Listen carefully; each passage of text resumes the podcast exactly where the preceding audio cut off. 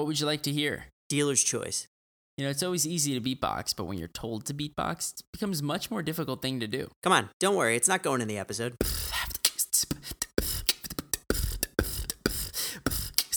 I'm ready, Betty.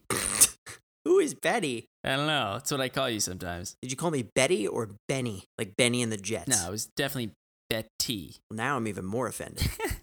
well, clearly, wow. well, clearly, Ah. Maybe if I just say it like I'm, um, who's the who's the the girl fish in Finding Nemo? Dora. Dory.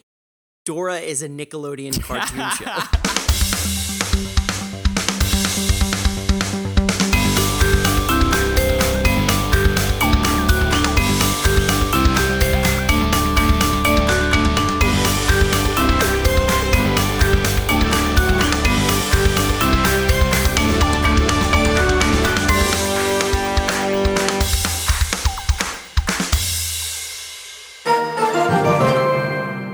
welcome to Cast Royale, the Clash Royale podcast for casual players. I'm Rob. And I'm Joe. And this week we talk about the summer of 2v2, cover the changing meta, and welcome CCGS North American champion Oxalate to the show. Boom. Woo! Episode 41. Let's go, baby. I can't, I can't believe we're here. We made it somehow to 41. Um, and we do have a handful of stuff to talk about. So before we actually get into the wonderful bit with our buddy Oxley, we uh, are going to go into some stuff like our weeks in the arena. So how did it go this week? We're not going to talk about the 4th of July first? You jumping right into this week in the arena, dude? Oh, you want to talk about the fourth? All right. Tell me about your fourth, man. Pretty big day. Um independence in America, pretty important, you know? It's, you know, it's not some not something you just gloss over real real simply. It's it's when Will Smith uh, destroyed the alien race that tried to take over the planet. It's a very good point, and they did actually Mhm. make a, a a remake of that recently. Uh, I haven't watched that one though, so I'm not so sure how it is. I'm sure it's good. I refuse to watch it. It's not the same without Will. Totally agree. But aside from that, Fourth of July was awesome. Went to a barbecue at my brother-in-law's house. Had a really good time. Played some games. Had a few brewskis, and watched some fireworks. Boom. You did, and you did this from the comfort of drumroll, please. Your own home. That's right. My wife and I officially moved to North Carolina. How's it feel? Feels good, man. It's a little weird, you know. It's like went from a one bedroom apartment to like a four bedroom home with a two car garage and a backyard. So it's Ooh, much more sweet life. much more space down here in North Carolina. But um, yeah, we we're loving it because we got the new home. There's plenty of stuff that we still have to furnish and decorate, and there's a lot of things that go go along with with owning a home, which never really knew until we just own one. So hectic to say the least, but it's it's a lot of fun. We got a big project ahead of you, that's for sure. You can say that again. You got a big project ahead of you, that's for sure. I, I'm sorry I had to. Um, my fourth was good. Nothing out of the ordinary. Lots of fireworks, lots of friends and family. Hung out with the dog a lot. We, we, we did go on my friend's boat, so that was a ton of fun. when you were out there on the water, did you at least once even think about singing the song "I'm on a boat"? I did, of course. That's like the first thing you think about when you're on a boat, right? I mean, that's what I would have done. Even if I didn't sing it, I would have like pulled it up on my iPhone and just like played it out loud. I actually did a nice Captain Jack Sparrow at the uh, at the front of the boat. I just put my arms out and I just kind of waited for the ship to go down. But luckily, we were in a we were in a good boat, so I didn't have to worry about it grounding out. But why's the rum gone? Exactly. Why is the rum gone? Perfect. So now that we've got that out of the way, it was also Canada Day on July 1st. So we hope everybody had a great Canada Day up in Canada. Boom. So, how was your week in the arena? Hmm. I think this is. I, I don't. I hate answering this question, especially when the season resets, because it is just super, super frustrating for me. I'm still using the Mortar Mauler. Um, right now, I'm sitting at about 4,500 trophies, and I am legitimately playing people that are maxed out accounts. Mm. And I can beat maxed out accounts with the Mortar Mauler. It's much more difficult, don't get me wrong, but I have to find very, very complex ways of like getting elixir advantages and locking my mortar onto the tower once or twice during the match, but I mean, if I make one wrong move, the game is over, and I pretty much get three crown because my cards are like level mostly level 11 and 12 um, except for my maxed out mortar. That's right. You finally got your mortar maxed, huh? I I do. It's it's it's a level 13. It's my first maxed out card.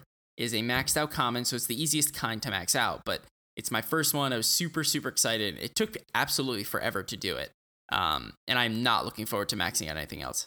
I can't believe you had enough gold. Well, that's what happens when Supercell gives you like the double elixir draft challenges that give you all that gold because I kind of saved it up because I was planning on this for a while. Right. So thank you, Supercell, for providing me the gold I need to make this happen. Boom. And you and myself, we both hit our all time highs. Ah, for the most previous season. Mm hmm. So I was at 4614 and you were at a whopping 5026. Boom, dude. Yeah, the, the, the last season was a struggle. I, I don't know if you felt that way as well, but I feel like so this past season that most recently just went by, I felt like the ladder play was just significantly harder than it was previously. It was harder to climb, it was harder to progress. I, I couldn't put together long win streaks, um, and my wins would pretty much be 50 50. I didn't get to 5,000 trophies until the pretty much the last day of the season with like a couple of hours left to go. Mm. And I thought it was just me for a little while. And then, you know, I went to like the, the leaderboards in the game. You know how you can click on the little trophy button on like the so like if you're on the main screen of Clash Royale, you can click on like the top left icon button and it's like a trophy symbol and it brings you to like the top players in the world and the top clans in the world, right? Right. So if you noticed, this season the average trophy count of like the top tier players was significantly lower than it was previously. So I think they were hitting like 6100 trophies whereas in prior seasons they were hitting like 6700 trophies.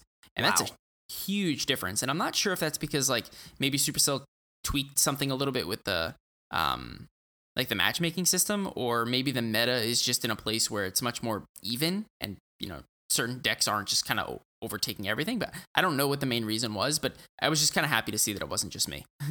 Yeah no and uh, so despite having amazing seasons did you get anything good out of your chest? Ah i did so i made it to master one and i had the option of picking um, one of two legendary cards. Are you ready? I don't know. Am I ready? Let me see if I could pick the same one that you picked. Electro Wizard mm-hmm. verse mm-hmm. the Inferno Dragon. Hmm. Which do you choose, good sir? Well, I, I think just based on the skill of the card, I would have personally picked the Electro Wizard.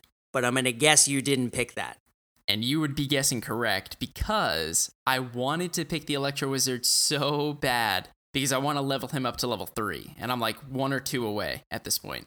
But the Inferno Dragon was the only card in the game that I did not have in my collection.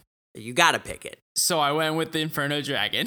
yeah, you can't take a chance of not getting that card again.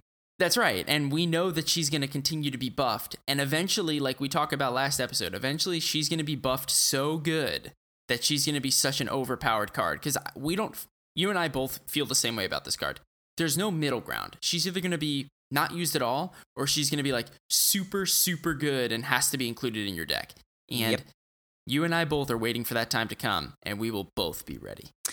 No, definitely. Um, and I didn't really get uh too many good things in my chest. I can't even remember. That that probably shows you that it wasn't that good of a draft chest. I'm sure I got like a ton of uh, cards and a lot of gold, but nothing that stands out. I certainly didn't get a I certainly didn't get a legendary. I'll tell you what, guys. Here's what I do know. I opened up that chest. I did. And in each in each round I picked one of two options and I got gold and cards out of it. And Done. they let me keep one of each of the two cards that I picked. That's a great recap if I've ever heard one. That's all I got because I don't remember anything that happened. Uh, it was uneventful, let's put it that way. Boom. So now the only card that I don't have in my collection is the Bats, seeing as they just came out this weekend. There will be more cards that you don't have. You're right, but we don't know when they're coming out yet. Right. Good point. Touche, sir. Time will tell. That was a very sinister laugh over there. I've never done that before, so Felt felt pretty good. That was pretty good. Boom. So before we go into the news, do you want to give your quick shout out? Ah, yes. So one of the most frequently asked questions that Rob and I get is, "Can we join your clans?" And we're always like, "Of course you can join our clans. Just search Cast Royale and any one of the 13 friendly clans that we have, you can feel free to join."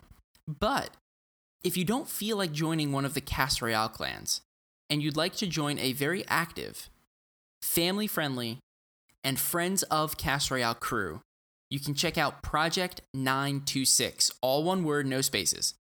Project 926, and the other clan is Project 927. They are both very family friendly. They are run by our friend Hershey. His real name is Orion, and he is an awesome, awesome dude. Be sure to check them out.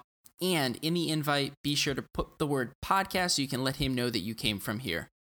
Friends of Cast Royale, Project 926, 927, boom. So we had a couple of challenges happen in this game over the last week and a half. Yeah, we did.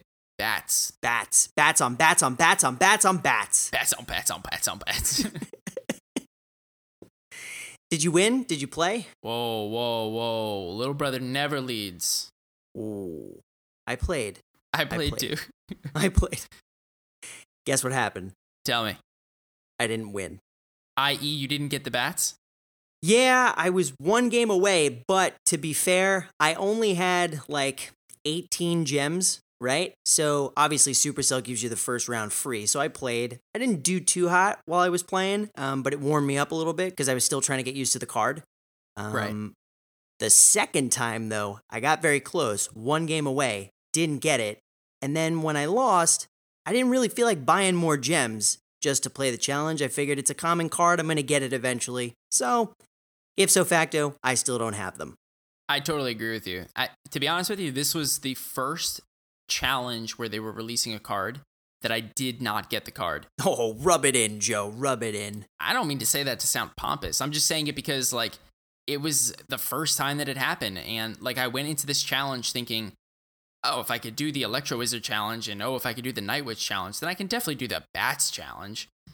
But dude, like I played these cards and I I think my strategy was to take the Bats because I felt like with the Night Witch coming out and she got nerfed real hard three different ways all to her bats and not to her at all, right? Right. And so I basically went in with this attitude of the bats have to be the most overpowered thing in the game. Not really, but figuratively. And, you know, they have to be just a really, really good card.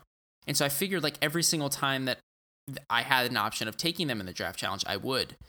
But I don't know, man. I felt like when I used them, I just I couldn't make them work. And I don't know if it was just I had bad decks, but I didn't play once. I played like four or five times, spent quite a few gems on it, and uh, I fell short every single time. Very frustrating, but I mean, like you said, it's it's a common card, easiest kind of card to get, and I have no doubt in my mind that I'm going to get them very shortly after they come out because of you know the the common theme of just them pumping cards into the game. Um, Mhm. But after seeing them played, I am not so sure that I think they're as powerful as I thought they were going to be. Which is funny because I actually had the same mentality as you when I was doing the challenge. Um, and I always tried to take them because I felt like when I didn't get the opportunity to pick them, the other person took them and destroyed me. So I kind of felt like I had to take them. But then when I took them, I lost. So it- didn't work either way. It was just a bad challenge all around. We were in the same boat, dude. I mean, I just I felt like we kept talking about the fact that like if you get the skeletons, the skeletons are very good, they're very versatile, right? Mhm. And these things are like literally flying versions of skeletons. They're flying versions, they're melee troops, health equals the damage, they attack pretty consistently. And you know, at the end of the day, maybe I'm just using them wrong. Maybe I'm like maybe I'm using them as a as a skeleton replacement whereas in theory you should be using them as like a minion replacement. Um and they serve different purposes, right? Like they can't distract ground unless the ground troop attacks air. Like they aren't going to distract elite barbarians, and they're not going to kill elite barbarians either. So, yeah, that's a good point.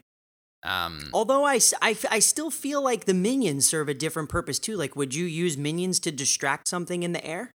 no, but to be honest with you, I'm not sure I would even use the um the the bats to distract something in the air. Like I would Mhm. use them as true damage per se. I would use them as true DPS. Like I would use them as cheap troops to you know, attack the balloon and make the balloon hover around them as opposed to just have a straight beeline to the tower. I would use them to take out a lava loon, um, a lava lava. right. I- and maybe have something else tank the tower.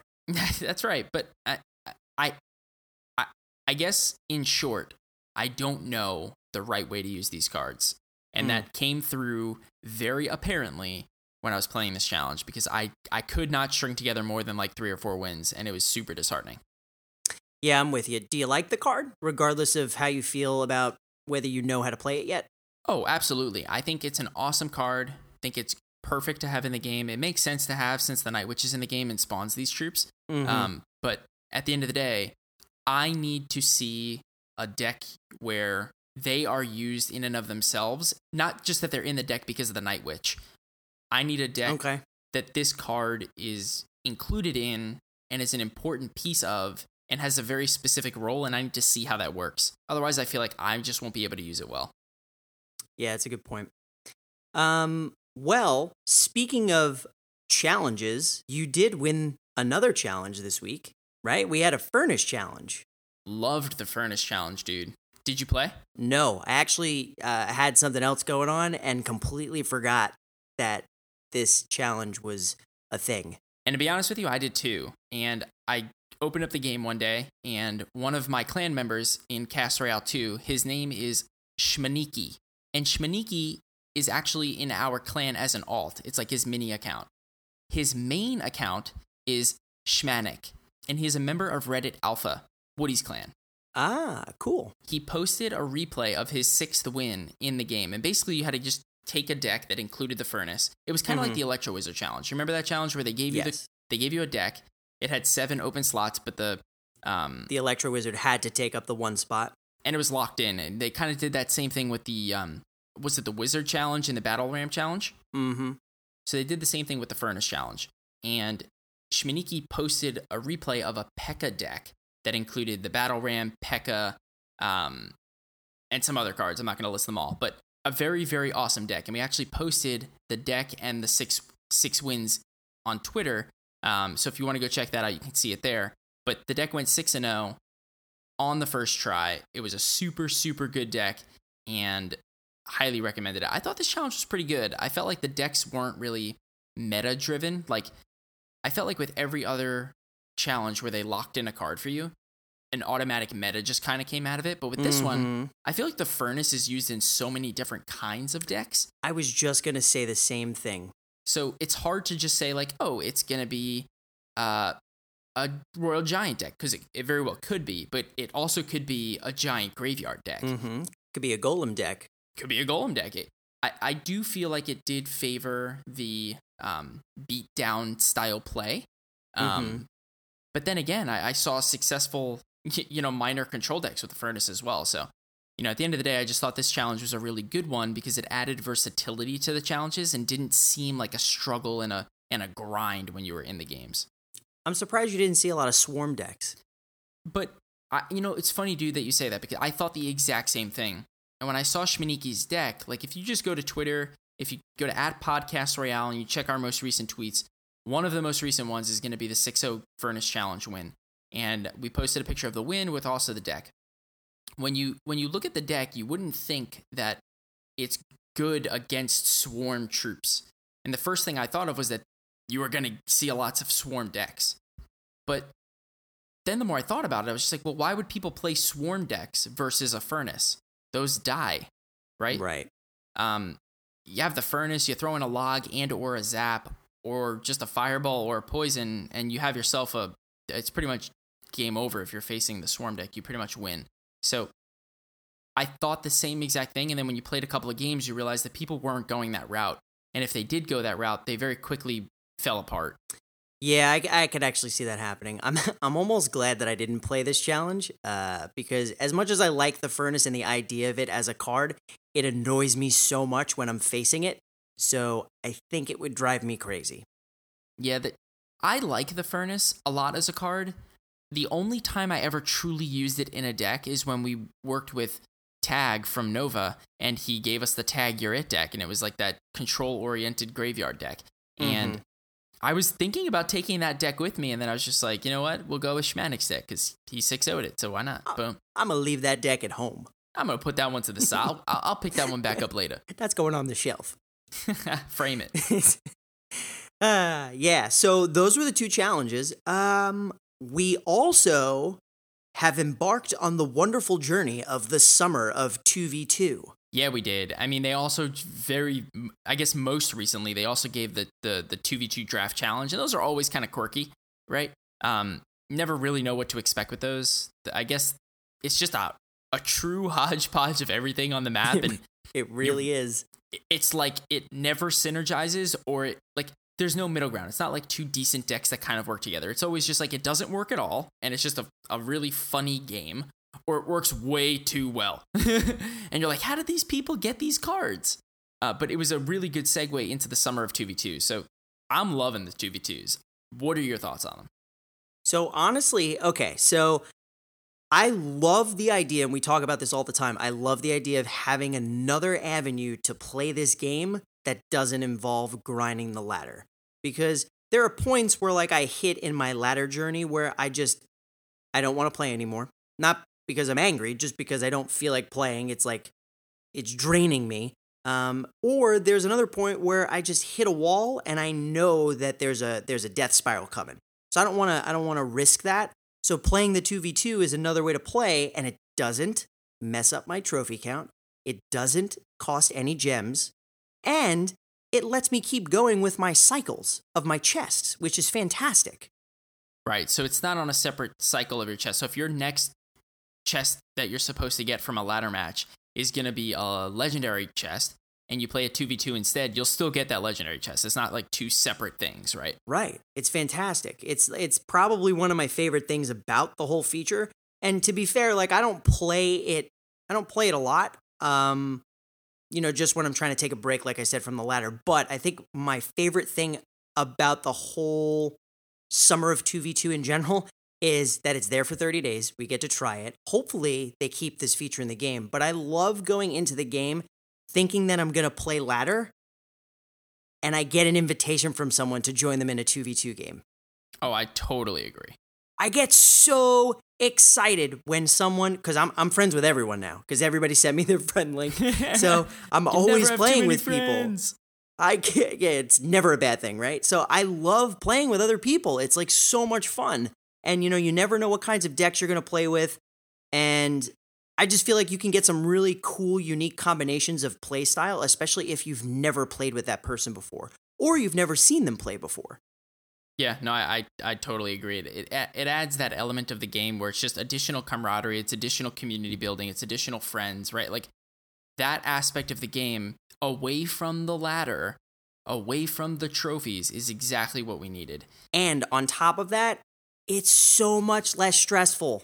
Oh yeah, no, I, I totally agree. Although I will say this, I mean, there are a couple of things that like I love the two v twos, and don't get me wrong, I think we're both on the same page. We think that they are fantastic, right? But here are two things that I really, really wish were a little bit different. Um, and before I dive into this, I just want to make very clear that I love the two v twos. Two things. One, when you're in a two v two match, it's a little annoying that the person that you're playing with and the people that you play against are not tourney capped and that they are call it out in the wild. So like their normal card levels are the levels that you're going to play with as if you were in the ladder. Right. And what it does is it averages out your king level to make sure that it's not too high or too low. And it matches you versus someone that's kind of on that same average. The other thing, if you're playing with someone random, because there's no, there's really nothing on the line, right? Like you're not Mhm. in the ladder, so you're not playing for trophies, which means that if you lose, you're not losing trophies, right? So there's really nothing Right. to lose. There's only something to gain. For example, if you win, you can get crown chests for your clan, or if you win, you can get crown chests for your, you know, your crown chest, your personal crown chest. Fair point. But if you lose, nothing bad happens. So if people don't want to play or they don't like the matchup, they can just leave, and it kind of, you know, it leaves their their teammate high and dry. And well, now what? Now what do I do in a in a two v one situation, right? yeah. I wish that the if people leave, the remaining player gets kind of compensated. Like maybe he gets double elixir until his opponent comes back. or still gets gold or something for trying. Yeah, and I, I and I think mostly where I was going with my first point, which was things should be at tourney caps, Mhm. is if I match up with a random person, like let's just say I don't shoot for a friend, like instead I just go for a 2v2 random battle. right. What if the person that I'm playing with has like level 1 epics or level 8 commons? It's not really going to be a fair matchup and those commons are going to get like if, if he throws down like a level 8 minions, it's going to get zapped and killed. I feel like if everything is at least tourney capped, it makes it a little bit more fair for people who are above the cap or some people who are way over leveled in cards, if, especially if you get matched up with someone who's a very casual player um, that just doesn't have card levels for everything, but just wants to play for fun with cards that maybe they don't normally play with. I'm actually on the exact same page as you. Yeah, and, and like I said, I don't want to be too critical. I think if I could, I would change neither of those two things to keep 2v2s forever. I'm just making two points about them. And Clash Royale actually posted something on Reddit where they acknowledge the fact that this was version 1.0. It's the direction that they want to go in. It, they know it's not final. They're going to work on things to make it better and, and more in line with what people want. But at the end of the day, we all love it. We think it's awesome. And we can't wait for version 1.1. Boom. Yeah, it definitely it definitely needs to be a permanent feature. It's so good. It's so good, even with the couple of you know things that we'll quote unquote call as flaws, because obviously we said it's oh. 1.0. Right. I mean, nothing's ever going to be perfect, but I totally agree with you. This thing needs to be permanent. Mm-hmm. That's pretty much it, right? That was all the news that really happened this week. That was it. But we do have a meta check from our boy Lord Christmas. Meta check. That's right. Our boy Devin from Cast Royale 2 coming through yet again with another awesome meta check. So, are you ready for the numbers? I'm ready. Dude, the Night Witch is still dominating. Even after her three nerfs, she is currently sitting at 34% usage rate at the top of the ladder. Wow. That's good enough for third overall.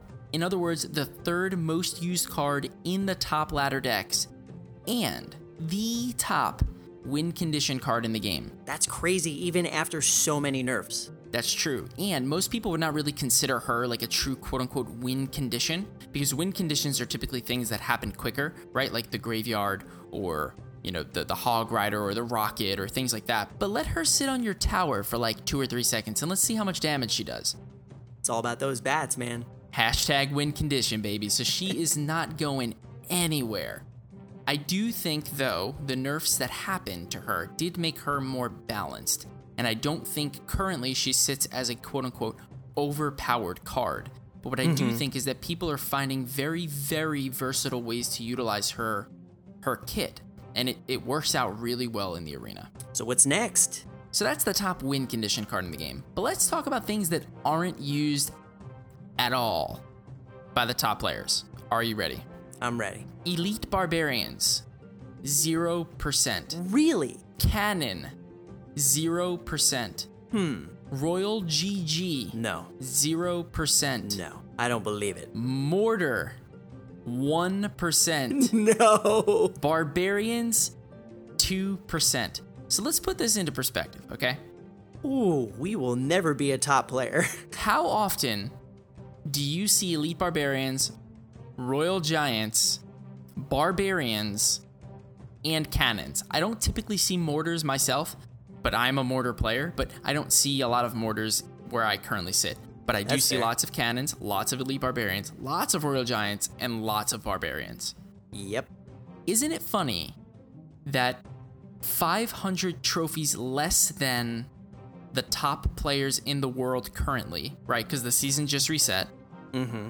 The meta check was done just as the season reset. I'm only 500 trophies less than the quote unquote top players in the world. I'm sitting at 4,500 trophies, and they're at 5,000 trophies. And I see all four of those cards all the time. Yeah. But the top players in the world don't use them.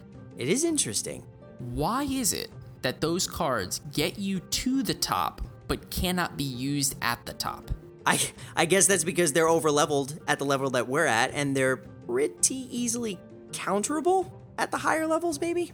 Well, that's right, because the people at the higher levels are all maxed out and there is no over leveled anything anymore, right? So you lose the advantage of, if you look at it, all of the cards that I just mentioned are all common cards, right?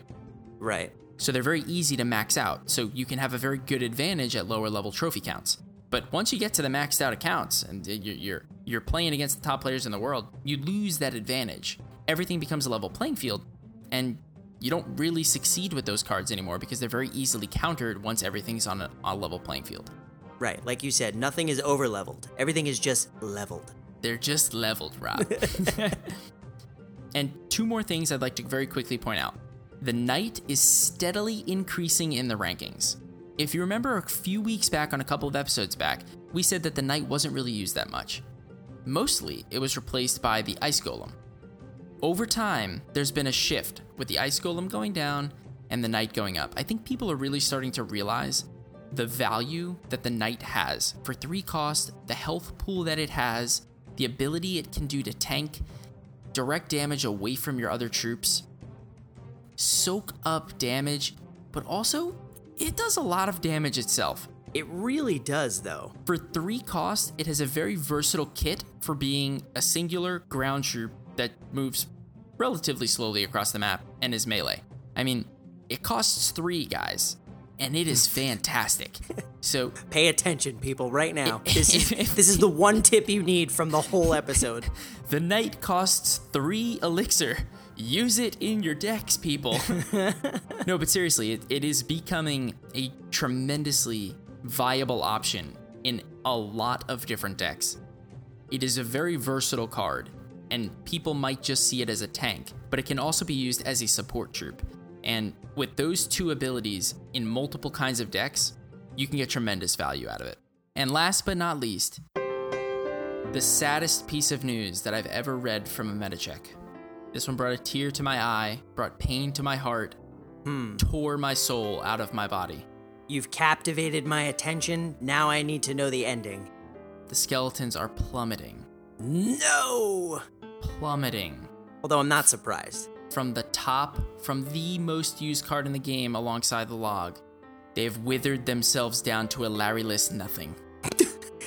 Ah, that's so true and so sad at the same time. You like that, right? Ever since Ledoute, our boy Larry has he's gone rip. They're, they're just not as good anymore. I mean, I still use them in my deck, but I mean, I'm not a top player in the world, so what I use is kind of irrelevant. it's true, and they st- they still kind of work in our deck. I totally agree. So that's the meta check. There are a few more things, but we will attach the meta check file in the show notes, so be sure to check it out if you have any questions or want to see what it's like. Boom. Boom. And now we also have a handful of chests to open. Yeah, we do. I am super excited. How ex- how excited are you right now? I don't know if I've ever been more excited for for a chest opening ever before. This could literally be the chest opening that ends the podcast. Blows up the world, ends the podcast, and it's all over. So what do you got? I've got a clan chest, I've got a crown chest, and then I've got a couple of big dogs a couple. Ooh, I got a crown chest, a clan chest, and a singular big dog. You have a single big dog. One, non plural. One less than two. Correct. See, you can do math. Everybody says you can't. Oh, can I just clear something up real quick? can I just. I, would like to take this moment to clear something up. I'm sorry, I had to say. Thank you for bringing this up. You're welcome. I would love to just quickly, quickly apologize to everyone for my poor math skills. On the last episode, I had a whole spiel about how stacking rages would work one way versus another way. And I completely wrote it backwards. So my math was right and said it completely wrong. And I apologize. And you do people's taxes. Hey man, I never said I did them right. yes. Oh man. All right. Can we open some chests now? Let's do it. So I guess under this circumstance, seeing as you only have a big dog, I do have to go first, and I don't you like do. it. I know. I know it. I know it pains you to know that you have to do this. All right, I'll do the clan chest first. Are you ready? I am absolutely ready. 10 of 10 clan chest. Here we go. Seven cards, 1620 gold, 14 minions, 3 fireballs, 6 heals, 85 elite barbarians, 18 bomb towers, and 141 barbarians. Oh, one more. 3 executioners. Boom. Nice. That, was wasn't a so bad. I mean, the, the elite barbarians and the, the bomb tower, even the barbarians themselves are a little bit awkward, but heal spell's pretty good, fireball's really good, and executioner, boom swag. Well, we literally just learned a couple minutes ago that those two particular cards aren't used at the top. So if you want to get there, you have to use them now. That's right. I should be over leveling those cards to get there. Mm-hmm. That's the that's the game giving you a sign. Boom. So my clan chest, ten out of ten. You ready? Ready. Sixteen hundred and twenty gold. Boom. Two battle ram. Okay. Three goblin huts. Blech. Six heal spells. Sixteen dart goblins. Hmm. 113 bombers, 128 Tesla towers. If that's not the most useless card I've ever opened. I mean, I'm sorry. I know that there are fans of this card, but th- that was that was terrible. Not a fan. And the last card. Two expos. Expo. I love siege decks, man. That's a solid. That's a solid epic. Well, now now I like siege decks. you can Right. thank Woody for that. Yeah, I totally agree. All right, crown chest. Are you ready? Yes. 586 gold, Nice. two gems. Not too bad. Ooh, getting ready for challenges. That's right. 16 cannons, Useless at the top. 18 knights, mortar mauler, baby. All right. 40 arrows, mortar mauler, baby. Let's go. And 8 hog riders. Heyo. And I don't use Hog Rider, but I and I literally had zero Hog Riders before this because every single person in the clan just requests these nonstop. So Oh, yep. now I have eight Hog Riders to donate, which feels good. I actually just gave one away a minute ago. Boom. My crown chest. Are you ready? I'm ready. 625 gold. Two gems. Okay. 18 royal GGs. GG. 19 spear goblins. Eh, 37 zaps. zippity zap. Don't talk back. and 8 wizards. Not the best crown chest. Not the best crown chest. No, I was just gonna say that. I guess I'll I'll take the gold and the gems. I will always take those. I will happily take them. That's what I'm gonna take. All right, we've got some big dogs. What's your first big dog? First big dog is a magical chest. Ooh. Are you ready? Oh, couldn't be more ready. This is the moment. This is where it happens. Seven cards, All right. 1200 gold, one rocket, Mortar Mauler. four dart goblins, Okay. 29 cannons, Man, what is happening? six musketeers, Okay. 65 fire spirits, 14 elixir collectors. I think that was the first time I ever heard you call it an elixir collector. You're right. 14 elixir pumps Right. and four balloons. Ooh. No legendary in that chest. No legendary, but how do you feel about those loons? I love the chest though. That was a very Yeah. good chest. Love the No, rocket, love the loons. I'm a fan of the Dart Goblin. Boom. All right, so you're up. What kind of big dog do you have? I also have a magical chest. Uh oh. Here we go. With your luck, you're definitely gonna get a legendary. Well, maybe, but if it doesn't happen, then the worlds won't collide. That's correct. All right, here we go. 1200 gold, Okay. one heal spell, Not too shabby. 15 Teslas. Eh, not a fan. They heard me. Loud and clear. three Battle Ram, Okay. 34 Zaps, 46 Royal GG, Oh no. 20 Bomb Towers. This is this is not so good. it's not this is getting good, worse Joe. and worse every card. Not, not looking good. Last card. Four Lightnings. Lightnings are good, so that was the best. That was the best card in, in your chest, I'll take the Lightnings and the gold. and no legendary. Thankfully, they raised the reward on magical chests. I totally agree. All right, I've got two more big dogs. You have two? Two more? Two more. Are you ready? Oh, I, haven't- don't know. I have an epic, and then I have a super magical chest. Oh, I'm ready. So we'll start with the epic. Three cards Executioner, two of them, five princes, five pekkas, Okay. and eight poisons. Ooh. Dude, that was huge. Wow. Just let me read that back to you. Two executioners, five princes, five pekkas, and eight poisons. Yeah, that's ridiculous. That was 20 epics, Wow. and all epics that are actually very good. I completely agree with that statement. All right, last chest. Oh man, this is it. Here we go. Here we Super go. Super magical chest. Boom.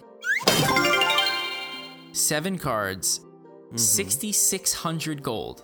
Oh, Not starting off, we're not starting off so hot, dude. it's not, it's not a good sign. 28 bombers. No. No. I know it's good, but no. Ooh, this one's good. 21 battle rams. All right, that's good. This one's good too. Mortar Mauler, baby. 22 rockets. All right. 537 cannons. I don't know if I've ever opened up a cannon on the show, and then the one, the one day when we say that no one at the top uses them, I get 537 of them. I'm not liking my chances here, dude. Let's just quit while we're behind. Next card. 104 musketeers. Ooh. That was That's huge. Mm-hmm. 25 baby dragons. And I've got one more card. Could it happen?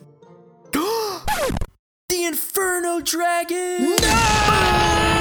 Boom, dude! Dude, the Inferno Dragon, I just got her because I shouldn't have gotten her in my in my draft chest. Why did I pick her? That's amazing. This game does not like you. It doesn't like me at all, but now I have enough Inferno Dragons to have a level 2. Well, that's that's fantastic. So we never shy away from a legendary here, even if it's a Sparky. or even if it's an Inferno Dragon that I only got in my draft chest because I needed the full collection, and then I got it right now. What luck is this? This is this is the boom man luck. Oh, I'm telling you, dude. As soon as soon as they buff this card one more time, you're gonna be wishing that you had this card. I I am because I still don't have it. you still don't have it? No. So I wish I got it. So I am very jealous of you. So the fact that you have two and I've gotten zero, I'm a little envious. I apologize, Rob. No, if it makes good. you feel any better, I will at some point include it in my deck. Yeah, it makes me feel tons better. So that was a pretty fantastic chest opening, if I do say so myself, mainly because you got a legendary. one day, dude, the both of us will get one, and the world will collapse. The podcast will blow up, and we will stop doing it. Boom. Boom. All right, so coming up, we actually have a very special guest who took the time to hang out with Joe and I. Um, and I think I'm actually going to let Joe do the introduction because Joe's been talking to him for quite some time recently. And I may or may not be a total fanboy. Joe's giddy over here. Super, super happily welcome Oxalate to the show. Oxalate, welcome to the show, my friend. What's up, man? How's it going? Good to be here. Not too bad. And those of you who do not know, Oxalate is the North American champion of the CCGS finals, which just happened this past weekend. why don't you do us a favor? Tell us a little bit about yourself, give us your background, and that kind of thing. All right, so yeah, I'm Oxalate. Uh, my actual name is Ian Smith. I'm from Pennsylvania in the United States, kind of in the more southern eastern region. I like snowboarding, tennis. I actually played on my high school team for tennis, so I'm really into that. And besides Clash Royale, I really don't play that many video games. Really? Just Clash, huh? Pretty much just Clash Royale. And um, it's kind of funny because my younger brother actually started playing the game before me and he showed me the game and i didn't really think it was that good um, i never played clash of clans or anything like that That's hilarious. That's like the complete opposite of Rob and I because he actually started the game first and he's the older brother. And our motto is that the little brother never leads. That's which it. That's what we say. is the complete opposite with you and your brother. But let, we, we've got to tell you, we're super happy that your brother played this game to start because otherwise you wouldn't be the champion right now, right? yeah so I have a question. I have a quick question for you, right? So you're from Pennsylvania. Do you particularly like Scrapple? scrapple uh it's okay i'm not a huge fan of it but i'll eat it I think we would both be on the same page with you as well. But let's dive into it. We've got a couple of questions for you, Oxalate. Rob, you want to kick it off? Yeah, so uh, but I'm gonna I'm gonna throw you a nice softball because I think this is the best way to kind of start off any sort of interview. Let me get your favorite card and why. So I would say, even though a lot of people think of me as a, more of a graveyard player, I would say my favorite card in the game right now is probably the Bandit. I just love the way it dashes. It's so unique. I don't know. The Bandit.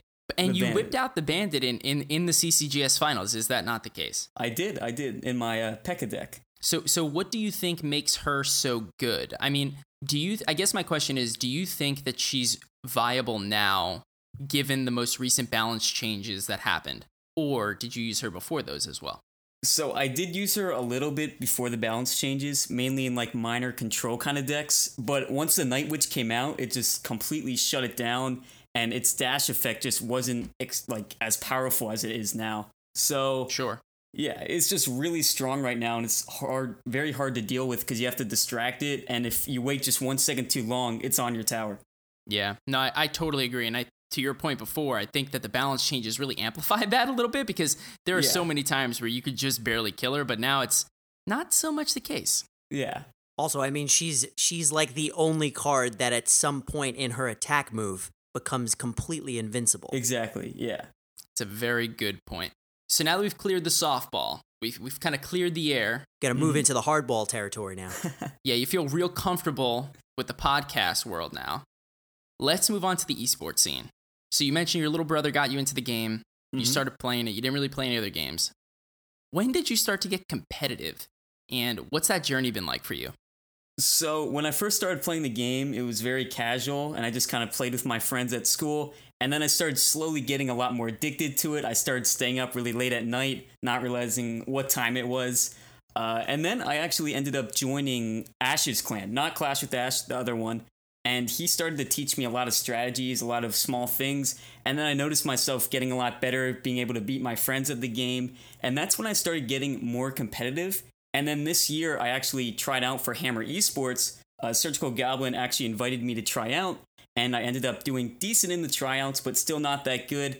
And then I just started playing the game a ton more because I started getting involved in small leagues and things like that. And then eventually I got contracted, and then this event happened. That's amazing. And I assume you got contracted with Hollywood Hammers. Yes. And what has that experience been like? Could you tell our listeners a little bit about the clan, the culture of the clan, the people that are in it, and just the organization itself?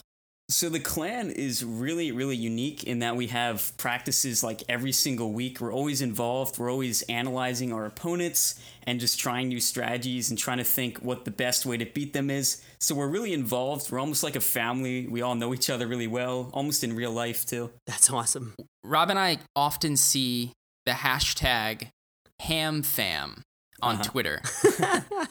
Is that just a play, or do you guys really feel like that?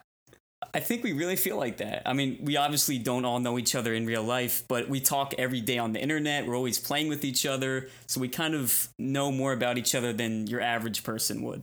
Yeah, no, that's awesome. And I think, you know, I one thing that I noticed when you were just saying what you were saying is that you referred to everything as we. Mhm. In Clash Royale, a lot of people think that the competitive scene is a single person, single player game, but a lot of other people think that it's a team game. Do you Mhm. think one way or the other?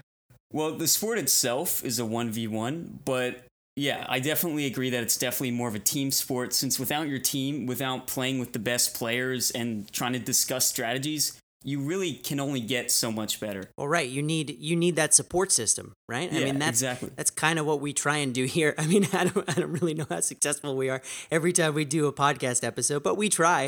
Um, Uh-huh. and the We people that hard. we've yeah, I mean, and the people that we've met and the the tips and strategies that we share, even just in something simple as our our Discord channel, have have really helped escalate not only the people that we talk to, but us in general. Mm-hmm. So, Ox, let's talk about the very first match in CCGS when you finally made it to California. Uh huh. You did something extremely unique. Do you remember what that was? Um, I'm trying to think right now. I believe I played Graveyard the first game. He's not wrong. You're, I think I think you are correct, but not what did you play, but more so how did you play it. It's very specific, actually. This is a very specific question. And it's something that Joe and I talked about for days after it happened. Okay. I'll throw you a, I'll throw you another softball. It may or may not involve a chair and not having one. Oh, yes, yes. I understand now. Yes. Yeah, so going in, I thought there would be chairs, right? But they told us like we'd go in that day and then we found out that there wasn't chairs and they told us that they wanted us to stand up and I was thinking I don't think there's any way I can play on an iPad while standing up cuz usually I'm actually sitting on the floor while playing this game. So even a chair might be a slight adjustment for me. So I just sat down and started playing. Dude, when you sat down and started playing, I literally was, I, I, s- I put my phone down because I was watching it live on Twitch. Uh-huh. I put my phone down and I literally just started applauding you. Boss move. That was such a boss move. I'm pretty sure we tweeted that we wanted them uh, to give to give you guys a log to sit on A chair, a podium, or at least a log. without the spikes, obviously. Yeah, a nice comfy plush log.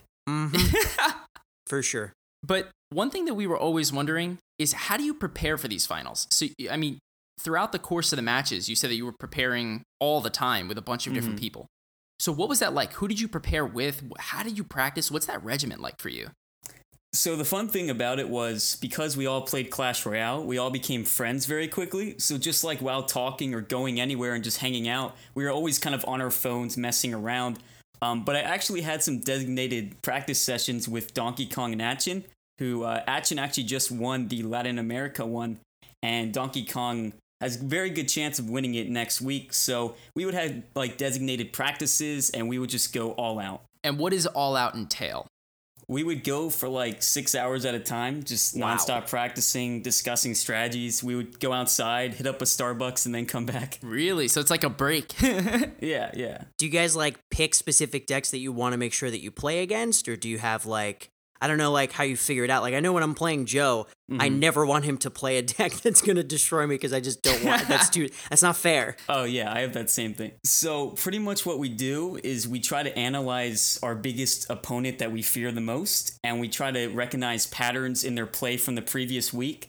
And then we try to kind of build a deck around that, and then we practice it against those matchups. and you just repeatedly practice, practice, practice those matchups until you can play against their patterns well enough. So I guess my question is when you're playing against Donkey Kong or Atchin, are they Mm-hmm. trying to mimic how that other person plays? So they're not technically playing their style of play, but your future opponent's style of play? Yeah, that's exactly what we do. And so you guys definitely know each other very, very well. Clearly, I could never play like Joe. I don't even know how I play, let alone how I analyze how somebody else plays and try and mimic that. Yeah. No, but that is super regimented. I mean, six hours at a time, take a break, go to Starbucks, refresh, and then come Yeah. back and do it again. Do you wear sweatbands when you're uh, when you're playing? Do you feel like you get a little sweaty? Drink a lot of Powerade? Uh, not so much actually. I know some other players do, but Very intense. I remember one night getting back at like 2 a.m. to my hotel room. I think it was the night before the finals. Just because of practicing? Yeah, I don't sleep that much in general um, before nights of competitions. I would get anywhere from one to three hours on most nights before the competition. You just get antsy. Yeah. That's insane. Well, clearly all that preparation paid off because you were able to 3-0 Sima Q. I'd say. But Ox, one thing that I noticed when you were winning those games is that you seemed so calm, cool, and collected the entire time. Like you're sitting up there on that stage and you're just like you're just like a G up there on that chair. Uh huh. what's going through your mind when that's happening? Like what's what are you thinking? Are you are you really that cool or Mhm. like are you like, "Oh, my the preparation paid off" or are you nervous? Actually, like if I think about it too much, I definitely get nervous. But actually, during playing the game, most of the time I'm not that nervous. I just try to focus on the game. And me, Donkey Kong, and Action were all talking about this how almost we felt like on stage we all played better to some extent. I, I don't know exactly why that is, but we felt like we have all the time in the world to just really concentrate. Interesting. With like nobody in your ear telling you what to do or what moves are coming up Yeah, next. It's just just it's kind of like riding a bike. It's just you you kind of like just let it go. hmm It's like you can take this moment and really try to make it yours. Do you find that knowing that people are spectating and watching you makes you play better? Because I feel like I wind up playing better in the game when I notice the little eye up in the top right hand corner and I see a number mm-hmm. start showing up. When people are watching me, I get a little nervous, but I think that's natural. But I also Uh-huh. find that I wind up playing better. And then, especially when I realize that they're on my team and they're rooting for me and throwing my confetti, Yeah, I get really yeah. excited. So I wonder if that has something to do with it. Yeah, so when people first started like spectating me, even when I just first started playing the game, I would get a little bit nervous because you feel a little bit of pressure. Um, but I think over time that feeling kind of subsides and you just kind of deal with it. Yeah, that's awesome. I, I guess one question that I've always wondered is like, how do you did you come into this game knowing what decks you wanted to use in which matches, or did you figure that out on the fly? With the match with Sima Q, um, I had a game plan set, but once I was actually there, I changed it, but I still had a good idea. It was like similar, but a little bit different. You want to give us a little glimpse into that? What what does that actually mean? Yeah, you can't you can't just like you can't just like give us half the spoonful. Yeah, that was some teaser. I need the whole story here. Yeah, so basically going into this match, um, everyone knows me as a graveyard player, so I knew I had to practice something that no one was expecting. Uh, some people actually came up to me after the previous weeks, and they noticed that every time I would lose a game, I almost always played Giant the next game. So that was like a very recognizable pattern, and so I realized I needed to play a deck that no one was expecting me to play, and I actually ended up playing that deck almost every single game which was the Pekka beatdown. And I did about maybe 20 grand challenges with that deck the week before. wow. Just so you know, I think I've entered a total of five ever in my life grand challenges. So twenty in one week is probably excessive for me. Yeah, I would wake up and do one, then right before I go to bed, I would do one and practice in between. That's amazing. Well, clearly the practice paid off. All right, so I have a question. So now that you actually lived it and breathed it, how do you feel that that tournament went and like how do you feel the direction this game is going is working out? Like as an esport, do you feel like it's moving in the right direction? Do you do you think that there are things that could possibly be changed for the next set of tournaments? Like what's your overall opinion here? I feel like this tournament, as pretty much the first actual competitive tournament, I know that the North American Open was competitive to an extent, but they did have the arena battles where they had all these crazy contraptions going on at the same time. Um, I think they're doing a pretty decent job. I would like to see it be a little bit more of a team sport, maybe. I feel like most uh, games like this, they just do better in general as a, uh, uh, a team sport.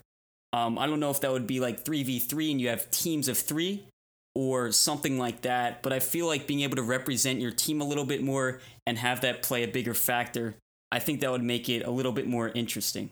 And by a team sport, you're basically referring to like those, like Rob and I see all over the place, mostly on Twitch. Um, like all these little leagues that are going around, like like RPL, Clash Wars, um, eh, CRL, things like that, where you basically have a bunch of different types of formats, but you play one v one battles, but you're on a team of three or five people, and you know all of you have to win before you win a game, or you know you rack up points before you, you win the whole thing. You don't mean like two v two in the game mode, but rather the way those leagues are currently set up, right?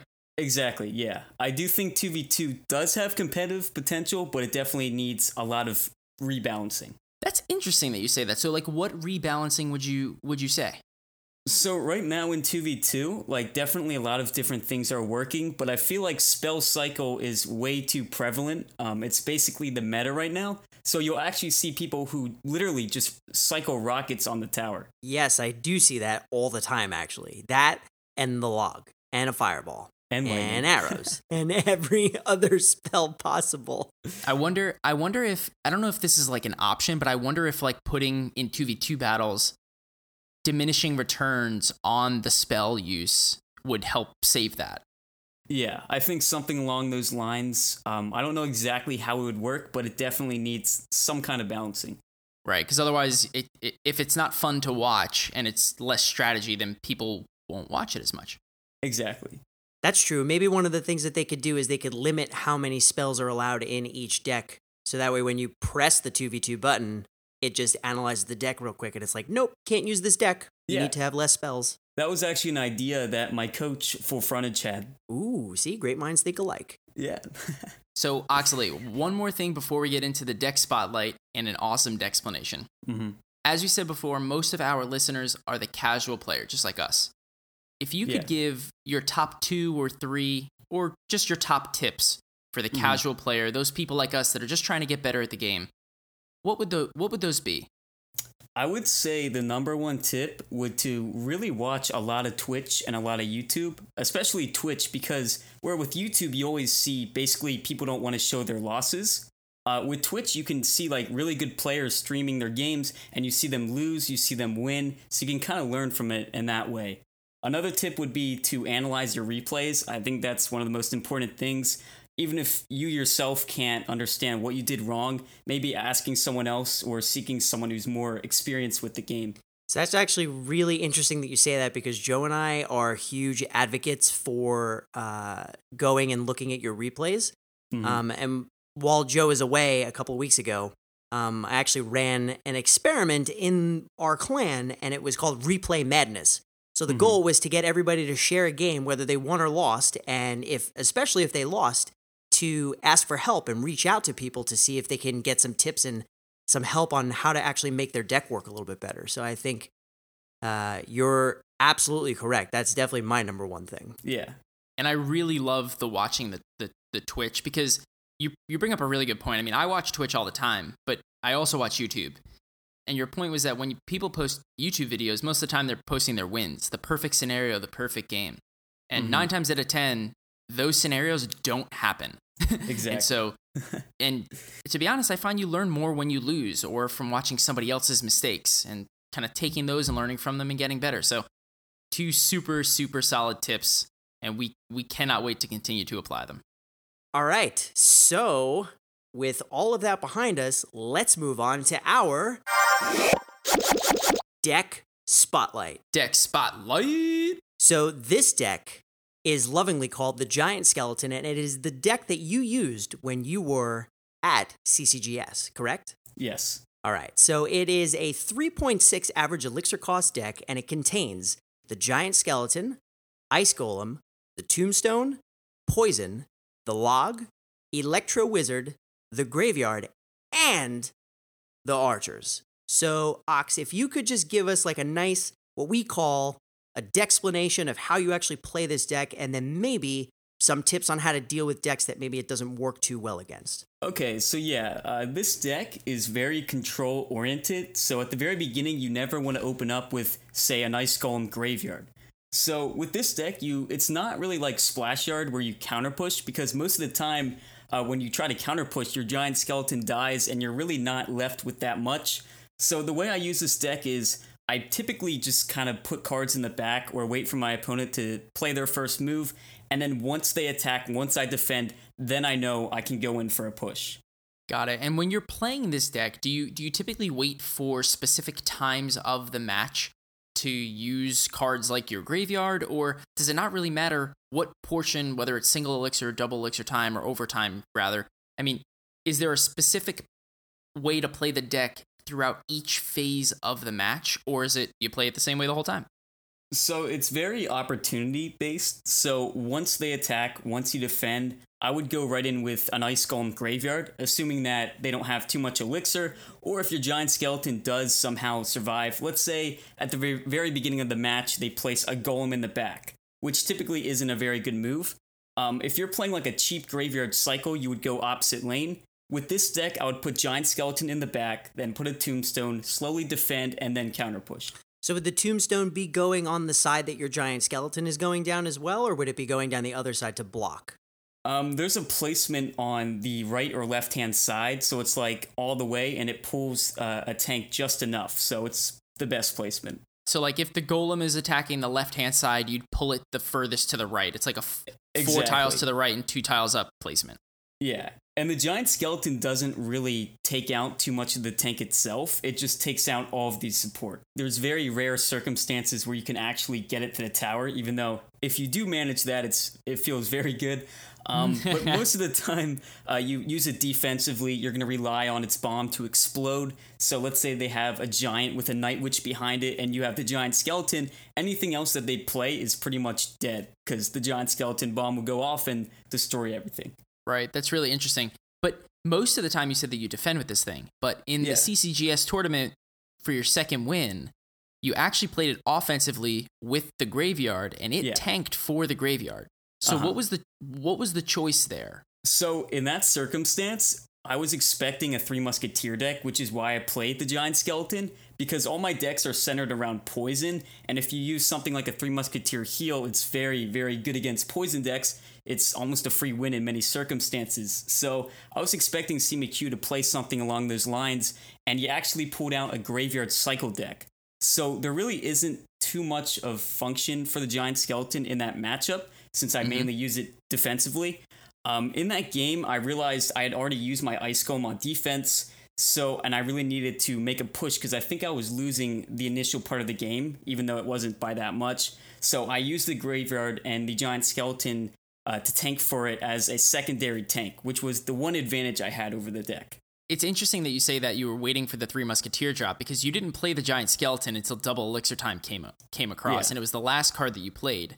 And I think everybody thought that you were just geniusly saving it for double elixir time so that you could just surprise everyone. But in reality, Mm-hmm. you were just prepping for the three musketeers and then used it to your advantage when you when you could. Well, at the like right before the match, I thought it might be Three Musketeers, but once the match actually started, I knew it wasn't going to be, uh, just because I saw the poison and the graveyard.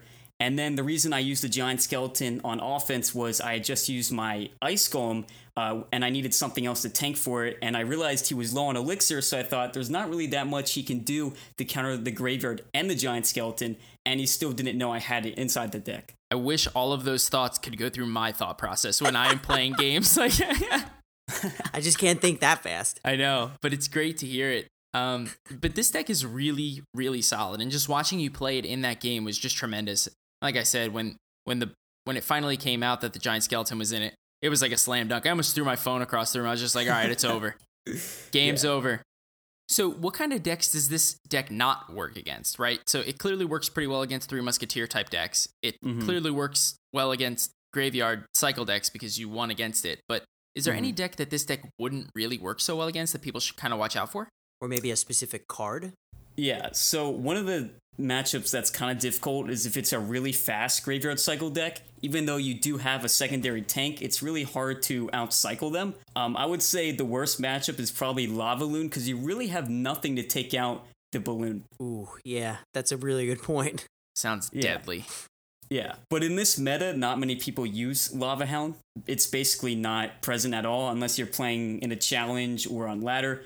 Uh, it's just not very strong with all the Night Witches. So the reason I used this deck uh, was because I was expecting something like Three Musketeers or something like Bridge Spam, as many people refer to it, where they're just putting a lot of different things at the bridge. So basically, I decided to use this deck because I thought it was very versatile in this meta, and almost nobody would expect it. Well, clearly it was a smart decision on your part, sir. Boom. Boom. Boom! yes! Totally unsolicited. that was fantastic. And seriously, dude, thank you so much um, for the deck spotlight. That was amazing. Um, and I think it's going to help a lot of people move up, especially in today's meta. Like you said, the Night Witch is uh, pretty prevalent, so Mhm. there's not too many lava loons. And uh, maybe I'll try it because I have every one of these cards. Oh, you have to try it. I will certainly be trying it. But Oxalate, as Rob just mentioned, we want to thank you so much for taking the time to join us on the cast. We truly appreciate your insight. It's been such an amazing experience having you on the show. If our listeners want to reach out to you or our listeners want to find you, what is the best way they can do so? Probably the best way would be on Twitter. You can follow me at Oxalate Gaming. Awesome. And we will put that link in the show notes for anybody that just uh, wants to tap into Twitter and then they can uh, shoot some love notes to Oxalate. Awesome. Thank you for having me. Of course, man. Thank you for joining us. This was fantastic. Boom. All right, so we got a handful of reviews this week, uh, 11 to be exact, so we will read out two of them. The first one is from Dren13, who writes, One of the best Clash Royale podcasts, and they are from the United States. The hosts are brothers and they seem like best friends. Makes me wish I had a brother. Their enthusiasm for doing this podcast comes through in their preparation and execution of the podcast. Really great people, and I wish them the best. Keep up the fantastic show. You know, this review is a really good review, but I think he got one thing wrong. I mean, we are brothers. He says we're seeing we see him like we're best friends, but I don't really like you that much. really, really funny, dude. Did did I tell you that I showed this to mom? I read this to mom, and she cried. really? Yeah, of course. Come on, she's like Waterworks. Dude, he wrote that he wishes he had a brother because of how we are. That is so touching. And Dren, thank you so much for the kind words. That is honestly one of the highest compliments that Rob and I ever have received on this podcast. We are super thankful to have each other and our relationship, and we truly appreciate the fact that you listen to the show and you love what we do.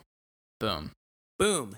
And then the next one is from Sebi Ninja from Australia. Sepe Ninja. How would you say it in an Australian accent?